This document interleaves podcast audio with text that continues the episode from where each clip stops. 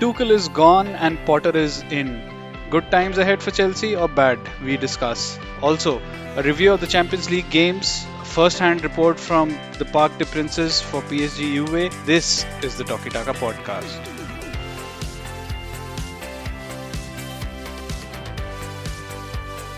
Good evening and welcome to the first ever midweek edition of the Talkie Taka podcast. On the panel today, I have a rejuvenated RK and Ab who have just recovered from a flooded city. How are you, boys? Yeah, the water has receded, but uh, that shock is over. But for Ab, there is another shock. The water has receded, and so have my hopes. For the season, did you have any at the start of it? Of course, uh, Chelsea has dominated the headlines with the sacking of Tuchel, and just before we were about to start recording, Potter has been announced. So that's obviously something we we are keen to discuss. But uh, just before we get into it, uh, do you, any of you remember any of any weird sackings or uh, I mean heartbreaking sackings? I mean something you didn't really want to have uh, happened. Yeah, talking of weird sackings, like I, I, you know, the mind goes back to Chelsea all the time with these kind of things. Ancelotti at the time I thought was uh, I, I don't know I, I, I don't think we can use the word unexpected for Chelsea anymore, but it was a very disappointing thing even for neutrals. Uh, didn't expect or I don't think he deserved to be to go in the summer of you know 2011. Mourinho also I think he perhaps was the first one uh, you know to face the situation and he saw it coming and he resigned. So those two are the top of my mind the weird ones, I think I was just uh, reading about this funny incident where Tommy Docherty in 1977, he was the man- uh, Manchester United manager at the time, got into an extramarital affair with the wife of uh, the United physio. And then they discovered it and, and and they basically fired him because of that, is what I read. And the funny part is, then uh, those two got married, the physio's wife and Docherty, who himself was married, and they are still together. So personal life over professional life. I mean, if you think of sackings, of course, your mind either goes to Chelsea or it goes to Watford. There, there are no third options. I'm going to go a little away from Chelsea. I think the most heartbreaking sacking in recent memory is uh, Ranieri, right? The year after uh, he took Leicester to the title. Uh, that was a very like it was not unexpected. I think the results were not good, and people knew it was coming. And at at a point, the owners were almost like, uh, "We have to sack you, but we're sorry to do it." And it was, it, it, it, it was it ended up being a very respectful sacking in so many different ways. And then you know, since then he's been back at uh, the King Power a number of times. He receives a standing ovation for what he did, which was just the most incredible thing. Yeah, that I think that I would put as uh, definitely one of the most heartbreaking sackings that uh, you'll see. Yeah. I don't think uh, Ranieri ever has to worry about buying a beer if he's in Leicester ever. But yeah, uh, another weird one I can uh, think of is uh, Gus Poyet, who was let go by Brighton, and he learned about it while he was doing commentary on BBC. So someone from the staff gave him a document saying, "Hey, you've just been let go by Brighton." So rather than having to talk about the game that he was doing commentary on, he had to talk about, okay, why do you think you've been let go? sort of an exit interview, basically. So yeah, that's that's a that's a weird one. Just one thing on Ranieri, you guys were had started following Chelsea when he got sacked at Chelsea 2004. I think my first season of following Chelsea was probably his last at Chelsea, so I, I don't claim any credit for that. Same here, and you know that time there was already news that uh, you know Abramovich was going to replace this guy with Right. uh, Jose, who was running right with Porto at that time, right? So, uh, and it was the first year in which I'd actually started watching football. I started watching football with the uh, with the World Cup in World Cup. 2002. Yeah. yeah, yeah, and then started watching club football after that, but. Uh, yeah, I don't think we were disappointed. I think we were a little more numb. We were also some a little naive at that time. We maybe weren't as much in love with football and the club as we are now. So Yeah, I, I would just echo what uh, Ab said. Anyway, that brings us on to our key topic of uh, interest today. So, Tuchel is gone, unfortunately, or fortunately, depending on how you look at it. I mean, I was uh, talking to another Chelsea supporting friend last week, and we've not had a good start to the season. So I was just talking to him saying, who who is a manager who's out there if Tuchel goes? And this is this is quite literally like one week ago, and uh, and, and yesterday I had to message him. See, that's what happens. You you can't count on uh, continuity. But yeah, as as uh, Ab also said about Abramovich, uh, Ranieri was going to go and he was going to bring in someone who he liked because Ranieri was someone Abramovich in, uh, inherited, and likewise Tuchel was someone Boehly inherited, so he's probably looking to bring someone of his own in. I have a lot of thoughts on this one, but let me try to like summarize my this one. So initial assessment is just total shock, right? I I know subsequent to the to the news, there's been lots of reports that this was coming. Uh, uh, we shouldn't have been so surprised by it. There were things behind the scenes that were not good between Tuchel and the ownership.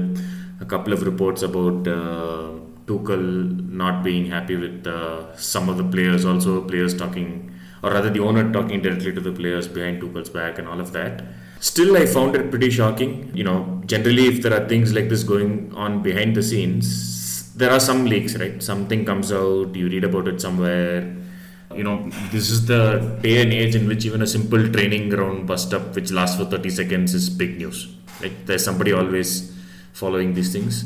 So, the fact that there was no news uh, or no significant news about um, you know disgruntlement or tensions at Chelsea made this decision extremely surprising. Uh, I echo your sentiment completely. Like, who's out there, right? Even if let's say, okay, fine, results are bad, you're looking to change. Who's out there? There's nobody out there. I know there's been reports of stuff going on behind the scenes in terms of Tuchel being given more responsibility that he did not want to take in the transfer window. You know, and uh, just uh, adding to that, um, you know, he did his interview with the Chelsea channel on the 1st of September or the 2nd of September, just after the window had closed. And uh, the interviewer was like, Yeah, Thomas, so you've had a busy period. Now you're back to just being a coach. And he's he's always been very straightforward. I think probably the the Germanness in him.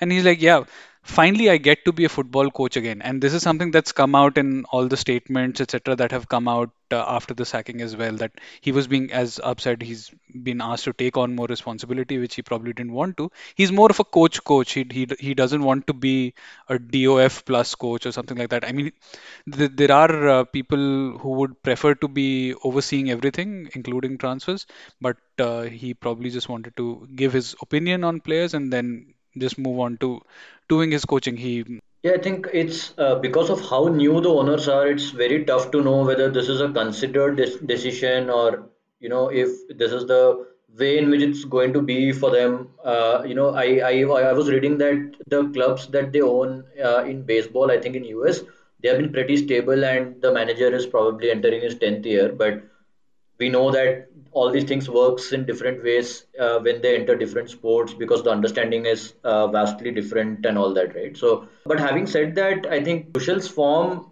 uh, like we have n- not really talked about it because probably it was still good enough uh, you know and chelsea had a lot of problems over the season with the ownership change and all but you know the goals against or the defensive uh, stability was reducing over time uh, right? I, I think i was just reading that the first 50 games and the next 50 games uh, is kind of stark in terms of the goals that they conceded in the next uh, 50 games 24 goals versus 53 so they went to more than a goal per game i mean i don't think it was anywhere close to bad or even the uh, like uh, to even consider sacking Tuchel at this moment. So, so yeah, I agree with you, RK, and that's why I do not think this is a footballing decision at all.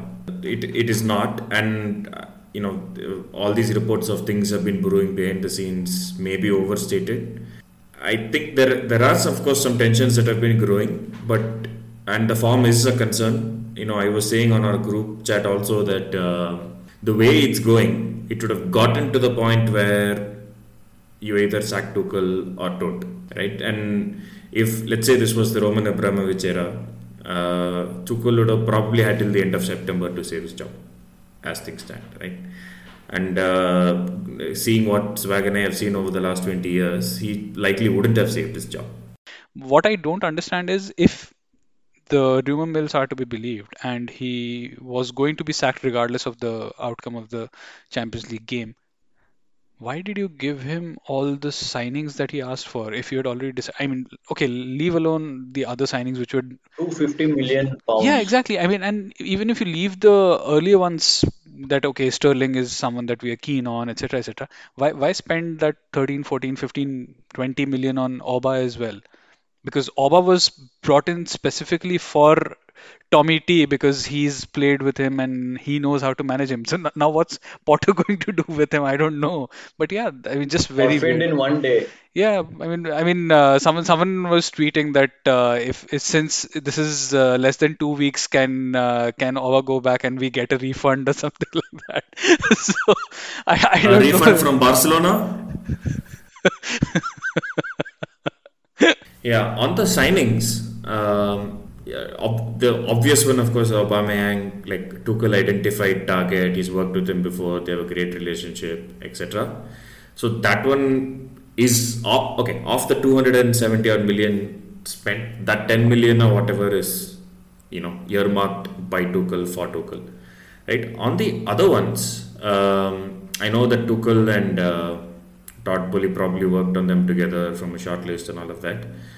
Uh, you know, I'm still bullish about the other ones, uh, especially Cucurella, Sterling. I think uh, Sterling, sorry, these people can be great players under any manager.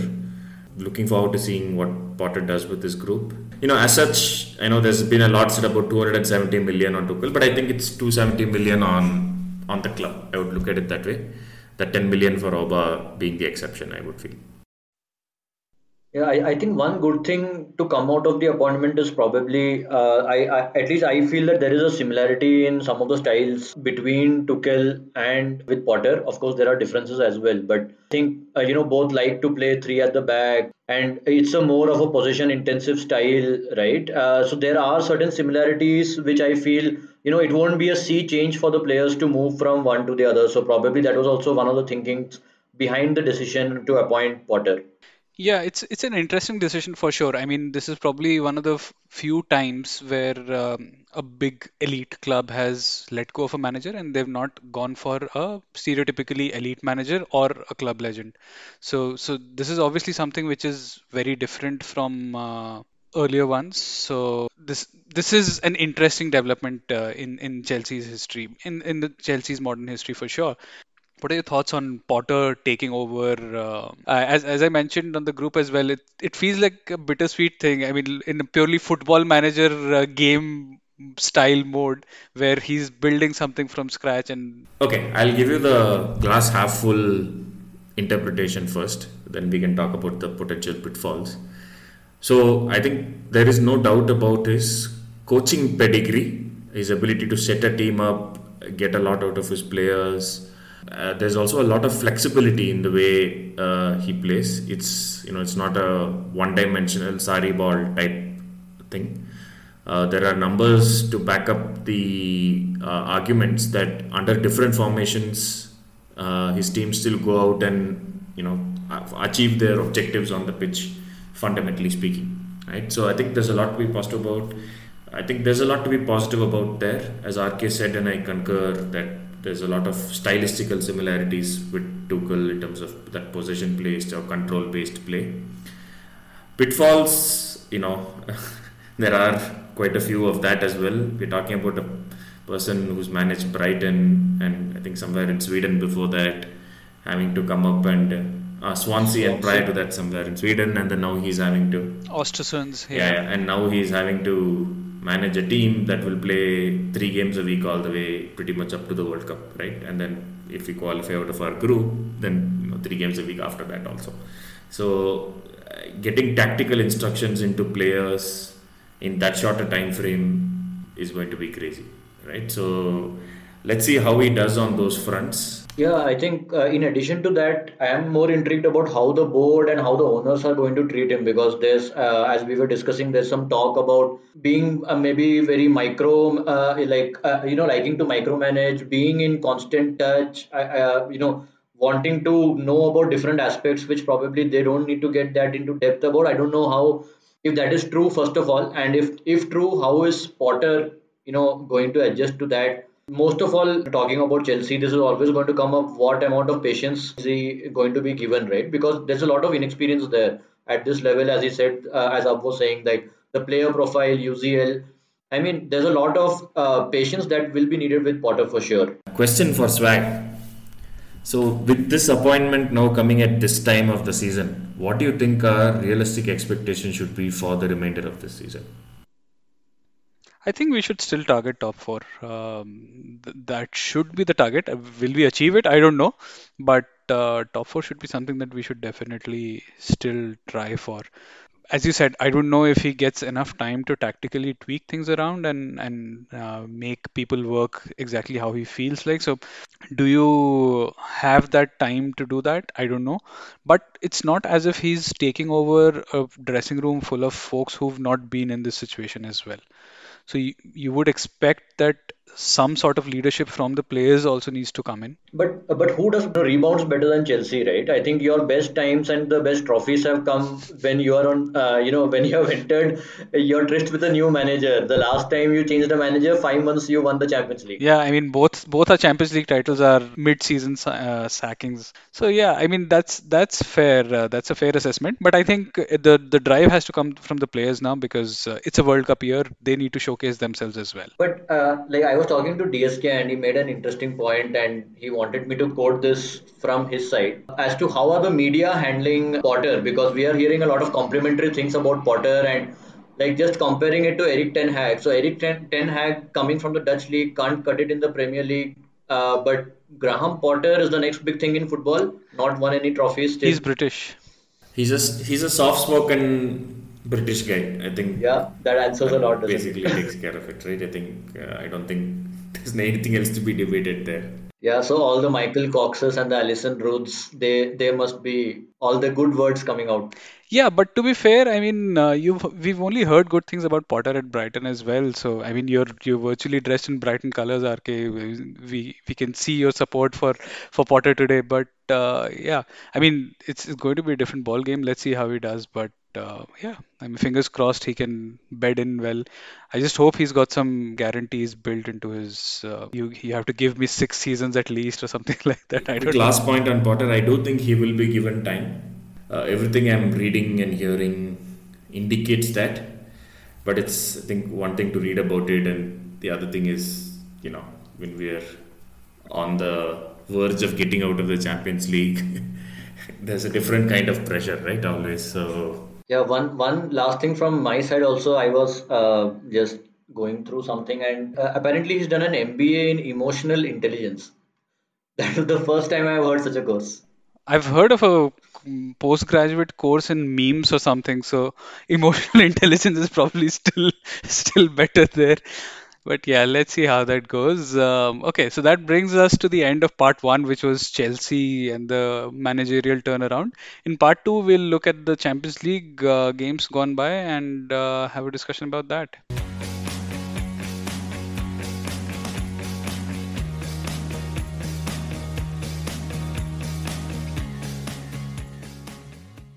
Welcome back. Uh, in part two, we are doing a review of the Champions League games, uh, and um, we would probably have started with uh, Zagreb's shock victory over Chelsea, but thanks to another German manager who wears a cap, uh, we can switch our attention to Napoli 4, Liverpool 1. The, the group is right now three folks who are not affiliated with Liverpool, or rather from li- rival clubs with no Liverpool representation today, we are pretty happily going to discuss the drawbacks. There was nothing positive to talk about from Liverpool anyway in this game.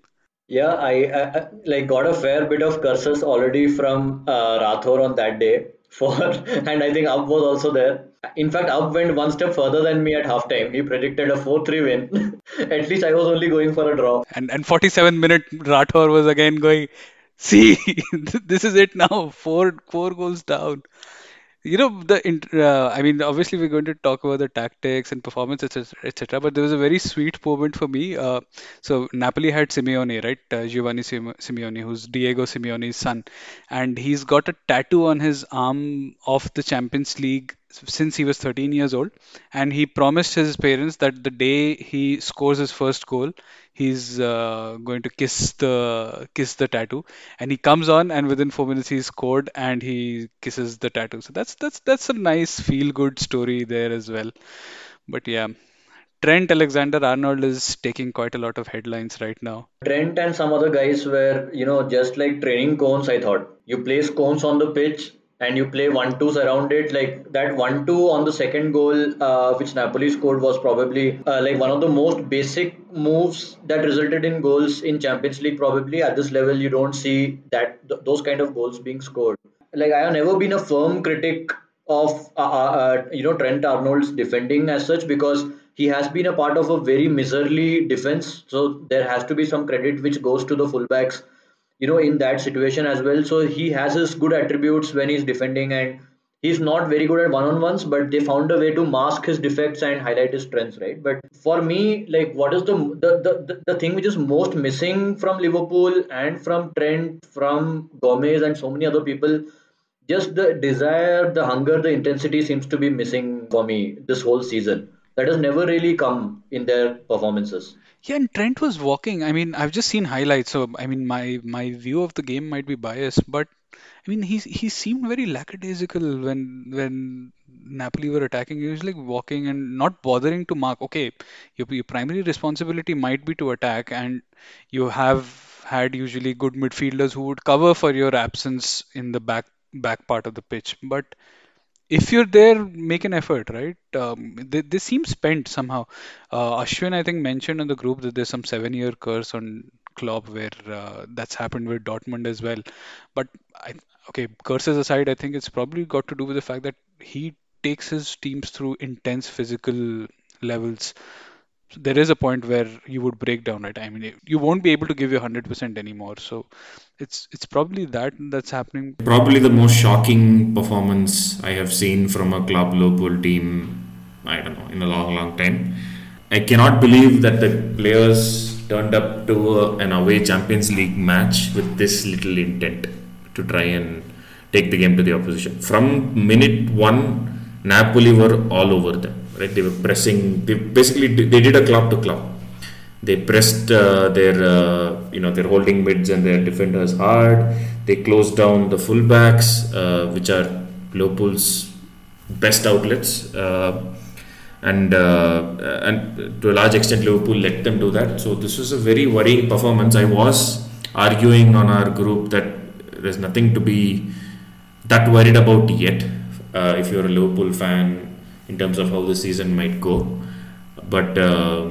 I can see why if I was a Liverpool fan, I would see that performance and uh, and be very very worried. This was Right. So there are some extenuating circumstances, but I don't think those are such major issues for Liverpool. Uh, finally, uh, you know, th- there they have had injuries, especially in midfield. Uh, Darwin Núñez is playing decently, but I think Liverpool as a system are struggling to adjust uh, to him. So th- those kind of extenuating circumstances are there, but uh, you know, I don't also believe that the problem is physical because that should not, you know, come in so early in the season. On the group uh, we were uh, i was talking to radha and he was uh, you know mentioning that they had a short preseason but i don't think they had a short preseason. In fact i think they had a pretty good preseason fitness and physicality uh, you know the physical effort wise i don't think it's time for physical fatigue to set in. The and this is you know where it gets worrying or not worrying depending on how you look at it I, I attribute it down to some kind of a mental fatigue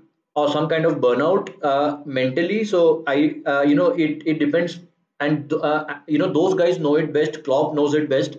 Whether it's something which can be reversed very quickly or it's you know going to result in a very uh, you know long tough mental issues work that way. So th- I think that's the most difficult part to call about Liverpool's form. The fact that for me this is, seems mental. Another thing uh, that uh, we need to consider is uh, okay, they've spent quite well to get Darwin Núñez in this season, but uh, midfield reinforcements didn't arrive. Yeah, uh, you know, the thing where I compare uh, to probably Alex Ferguson's time is are they also like they have had some big transfers? Granted, they had a big transfer this summer as well. They brought in Núñez, but I think there uh, also there is an attempt to is there an attempt to paper over some of the you know cracks or some of the evolution in the team just because they have Klopp. I don't think they are. I, think they are using that to probably you know postpone or uh, push the barrel down the road for a bit because Klopp is there and he will paper over those cracks. Yeah, to me, that also, I think that's a very good point, RK. I think that also explains why Milner is probably still there, maybe one year past his sell by date. I mean, I think Milner is a great guy to have around the squad, always known as the consummate professional, but he should not be starting a Champions League game. Swa- uh, Swagat mentioned that the Champions League, uh, sorry, the midfielder never came in. The midfielder was never pursued, I think. That is the biggest thing. There is a belief that with the squad that they have, uh, even if they may be light in a position, that Klopp will manage it somehow, right? And it is a World Cup year. There is a good chance that some of the guys will get a break for a month or so in December. But uh, I think that may have been slightly miscalculated. Obviously, Liverpool fans will argue that there's an unprecedented level of injuries similar to what happened two years back, and obviously there is merit in that argument. But probably, you know, uh, just um, freshening the squad slightly with replacement for Milner uh, could have done the trick. Usually, it's it's always just one or two replacements, right? That Klopp brings in, and that seems to add enough freshness to take the team through the season. So I think uh, probably missed the trick over there. Yeah, and and lot of fans also talk about Chouameni, right? That he was their primary target and he didn't become available. And the next one is Jude Bellingham. Then that will have to wait till next summer. But those are two different positions. And if Liverpool had their primary target as Chouameni, and considering that he's gone to Madrid, so he's gone for the long term, I think if they had a real intent of adding to midfield, they would have you know gone for their plan B. So I, I think definitely there is an element of you know banking on Klopp there. Uh, but having said that, I think one one comment from Klopp I found pretty interesting in the press conference that he gave after the match. Uh, that is, you know, uh, kind of some kind of reinvention which uh, Liverpool require. Of course, he did not mean it in a reinvention of playing style, but I liked what he said about even if you are not playing well, you still need to defend well and you still need to win games. And that's where he was talking about when Liverpool don't press well and they give space to the opposition to play the pass in behind and they're also playing the high line. It it becomes a you know road to nowhere basically for them. So when uh, uh, what I understood from that and what I found interesting is when when you're not playing well, is there a way that you can you know tide over that bad period by maybe defending in a slightly different manner that's probably something that liverpool can look at which they have not had to look at but probably something which Yeah, might and, help and them one more thing, um, do you think that they underestimated Napoli somehow? Do you think there's an element of that uh, in in this game? Um, that For sure, for sure. I think um, I, I I think they definitely did. Especially if you look at the way Osimhen and uh, uh, the other forward players, you know, Anguissa. literally Ingisa like they swarmed all over uh, Joe Gomez and uh, Virgil van Dijk, right? And I think it almost shocked them a little bit. I don't think they were ready for that. Um so I think definitely there was maybe a little bit of underestimation. Maybe they expe- expected to a certain extent that they will turn up. Napoli will sit back a little bit. Uh, they'll allow Trent and Robertson to whip in those balls from both the flanks, and they'll get their game going. But I think uh, Napoli sh- uh, almost like left them a little shell shocked, right? So uh, napoli is- uh, seem to have found their new maradona as well like uh, you know the winger in that game being compared to maradona with his yeah, I'm, skills I I'm thought you were going to compare uh, James Milner to Maradona for that handball, which was the most. That was, I think, that is the funniest handball I have seen in quite some time. That was pretty funny the way he held out his arm for that first penalty. yeah, I'm not even going to try and attempt to pronounce the guy's name, but yeah, re reading quite a lot about him. James Horncastle is also very bullish about him. Nicky Bandini is also very bullish. Um, the return leg should be a interesting one. Uh, let's see what shape uh, Liverpool are in at that point of time, um, particularly the midfield. But let's see. Probably, as RK said, a little bit of a change in playing style might be warranted. Maybe, I mean, considering Van Dijk is also not performing to his level, so maybe you need some more solidity there. Maybe Trent can try and not attack Yeah, the full 90 minutes.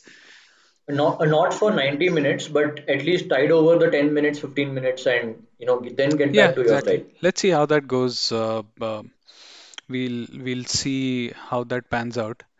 Uh, apart from uh, Napoli Liverpool, uh, we also had PSG Juve, and I'd mentioned that I would try and get to this game, which I finally actually did. So that it that was a good experience. I ended up uh, running into tancredi palmieri uh, uh, outside the stadium. I was thinking of inviting him over as a pod guest today but um, i assume he has other places to go and more important things to attend to.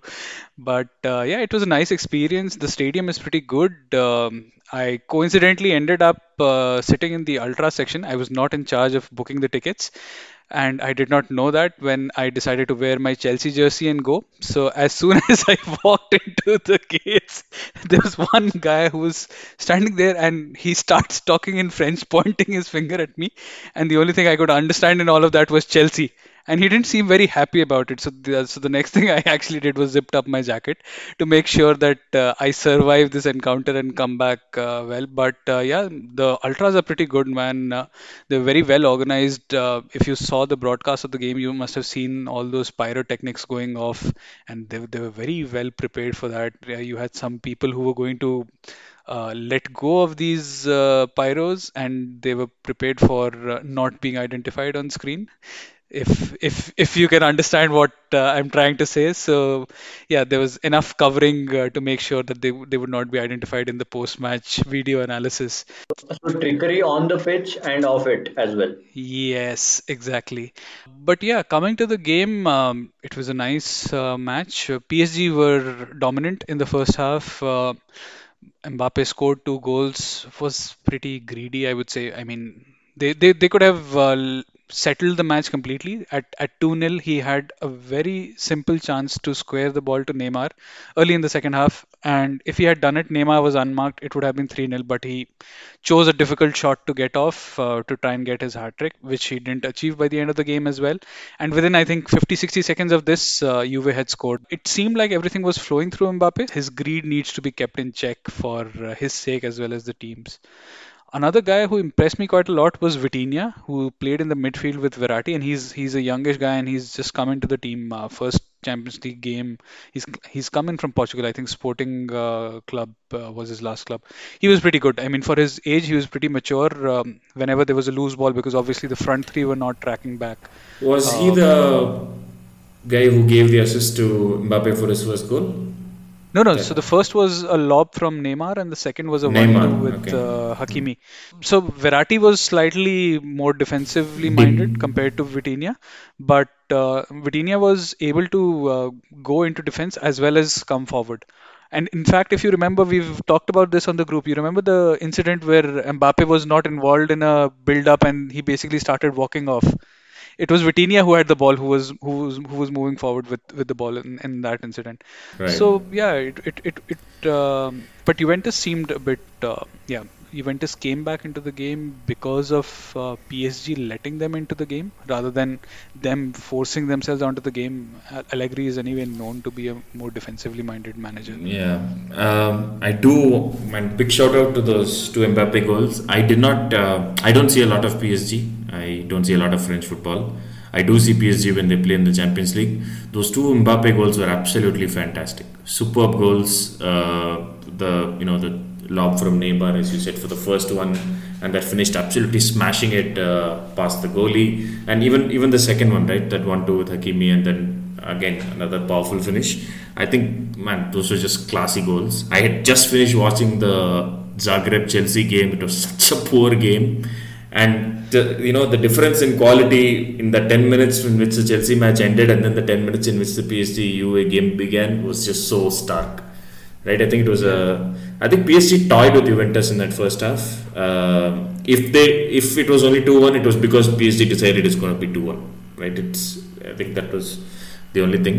Um, and a quick uh, instruction to you, man. The next time you find yourself among the PSG ultras, just start singing "Oh Thiago Silva." I mean, I mean that that that was my survival instinct as well. That okay, I'll I'll, I'll just keep saying Tuchel, Silva, Alex, Tuchel, Silva, Alex. I don't know how they feel about Tuchel, but if I think if you say oh Thiago Silva, I think people will get behind you. Uh, but interesting to see Neymar being the team man, right? Uh, that exquisite chip pass. So, uh, like, and he doesn't seem to mind Mbappe being the number one guy in that team for a change. Yeah, I mean, um, it seems like uh, it's it's a very clearly defined hierarchy that this is the guy who's number one, and the other two are there to support him. Messi, as it is, I mean, throughout the match, I probably saw Messi try and make a run four times in the game. Um, so he was pretty chilled out and even when they were tracking back they all three of them are notorious for not tracking back even then it was Mbappe and Neymar who were tracking back more than him so he was basically yeah you know what I'll just stand here unless it's an offside trap I'll I'll I'll not move back Yeah, I think Messi has evolved, right? I think uh, in this PSG team, especially where he knows that he doesn't have to contribute so much to the goal output. Uh, in, the, in this game, at least the way I saw, he almost was a third midfielder, right, with Vitinha and Verratti, and uh, uh, he's very relaxed. He receives the ball. He knows that no matter how much they press him, they're not going to take the ball away from him. he finds the he either wins the foul, finds the pass, and then he does what he does, what he did even so well at Barca. He will be walking around and then suddenly he'll accelerate and you can't stop him. Right? Even at this age, he still has that burst in him. Yeah. So I like this. I like this new avatar of Messi. I think he's you know evolved into a player. He Yeah, but but I, I slightly differ from Ab there. Ab calls it evolved, I call it decline. For me, that lack of movement, uh, yeah, it, it doesn't probably hurt much for uh, in these kind of games, but in games which uh, you know in, in games which matter as well, we have seen Messi do the same thing. He is pretty anonymous and he can drift in and out of games and not really put his stamp on it, and that's a bit disappointing. Having grown up, you know, watching Messi, and that also comes to the fore in uh, in World Cups and stuff like that. So yeah, I mean sunsets happen for everyone. yeah I mean time time is inevitable but um, even then it's it's like he's he's uh, reduced his uh, output but he knows that uh, if I have to switch it on as upset Right, so that's uh, enough about PSG UA, I guess. Uh, in other games, uh, I mean, we've talked a lot about uh, Liverpool and their struggles this season. I wonder what Sadio Mane is thinking of uh, when he sees his uh, former team going through this lean patch. I mean, he seems to be enjoying life in Munich. Uh, he's happy his team's doing well, even though, as uh, Ashwin said, they're not top of the table in Bundesliga right now. So, not a farmers league anymore, but uh, in the Champions League they were fine. They won 2-0 away at Inter Milan. And probably Mane doesn't drink, but Oktoberfest is three weeks away. Yeah, he, he doesn't drink. Actually, this came out, right? Uh, they had the team photo for uh, Oktoberfest, and he's the only one who doesn't have a beer in his hand because of his religious beliefs. And, Ab, I think you saw a bit of Ajax Rangers. They've sold everyone. Who are they playing? The janitor? Man, uh, our man uh, Steven Bergwijn is on fire at Ajax, by the way. Uh, he's scoring a bunch of goals. Uh, I did see a portion of this match. Uh, a good I guess that's because it's a farmers league, right? Of course. Maybe the Scottish League is. Uh, so, anyway, um, I think uh, Ajax absolutely dominated Rangers. There were plenty of mistakes uh, defensively on both sides, but Ajax capitalized. Yeah, so right now Ajax on top of the group, then Napoli second, Liverpool third, and Rangers fourth. Another game that caught my eye was Leipzig 1, Shakhtar 4. It's it's not been a good game week for Red Bull teams, but uh, this one was a bit different because Shakhtar, as we know, because of the Ukraine-Russia conflict, uh, Shakhtar have lost most of their players. Uh, most of the foreign imports are gone, and despite that, they've managed a 4-1 away victory at Leipzig, and it's it's not it, Leipzig is not a bad team. So, I mean, quite a stirring story for me there. Yeah, I think uh, they have a young Ukrainian winger, Gailo Mudryk. I think he's also one to watch. Been reading a lot about him, never seen him, but definitely I think that's a name which we will be seeing in the Premier League at some point in time. Okay. And uh, the other Red Bull team, which was Salzburg, uh, drew 1-1 with Milan. So Ab, we are in a group of death now. Zagreb is on top, then followed by Milan and Salzburg and Chelsea at the bottom. So this is the actual group of death. We have we have to be on point now to win, uh, to to go through. Yeah, it's going to be difficult. It's going to be a difficult trip to the San Siro.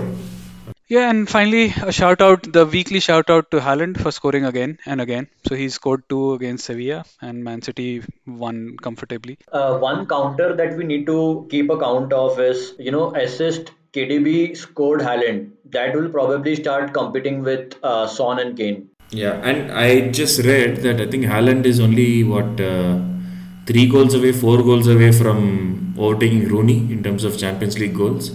At, Yeah, which is Champions just League a it's a ridiculous stat if you think about how much success Rooney has had in the Champions League over the years, right? It's it's a crazy stat, and I think uh, all numerical records for goal scoring are going to be beaten by this guy if he stays fit, and it's, it's ridiculous. He's averaging a goal every 55 minutes right now.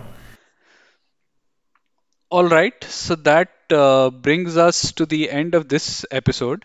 We'll uh, see you again next week uh, with uh, updates of the games. But uh, for the time being, thanks both of you for uh, jumping on this midweek. And we leave you with the sounds of Parc des Princes and the PSG crowd.